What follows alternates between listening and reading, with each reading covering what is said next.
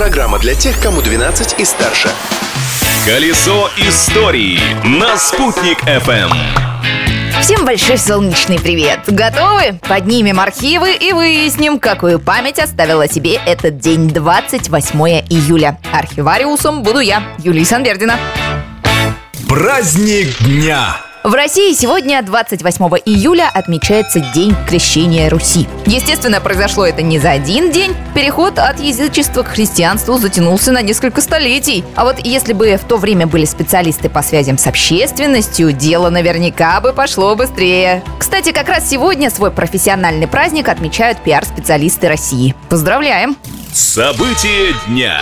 В этот же день случилось другое событие, которое определило судьбу и современный облик не только России, но и всего мира в целом. 28 июля 1914 года началась Первая мировая война. Она продлилась больше четырех лет и стала одним из самых масштабных вооруженных конфликтов начала 20 века.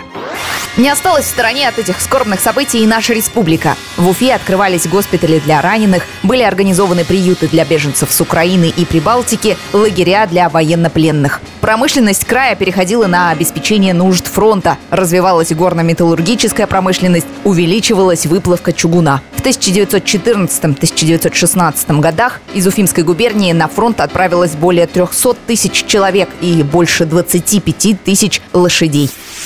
Победный 45-й. А в 1945 году в этот день в Уфу прибыл первый эшелон с воинами-победителями Великой Отечественной войны. В нем находилось 450 человек из Уфы, Черниковска и сельских районов Башкирской АССР. Всего же в период с 28 июля 45 по 1 февраля 46 в республику вернулись почти 74 тысячи демобилизованных солдат и офицеров. Для того, чтобы бывшие воины скорее вернулись к обычной жизни, были даже сформированы специальные комиссии по разрешению вопросов быта и трудоустройства демобилизованных.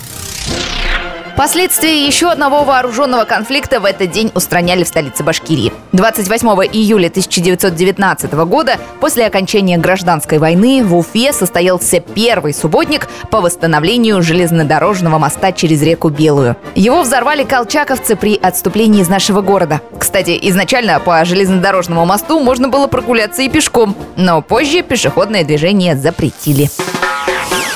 Наша прогулка по истории этого дня тоже подходит к концу. Приходите завтра в то же время. Я, Юлия Санвердина, буду ждать. Колесо истории на «Спутник FM.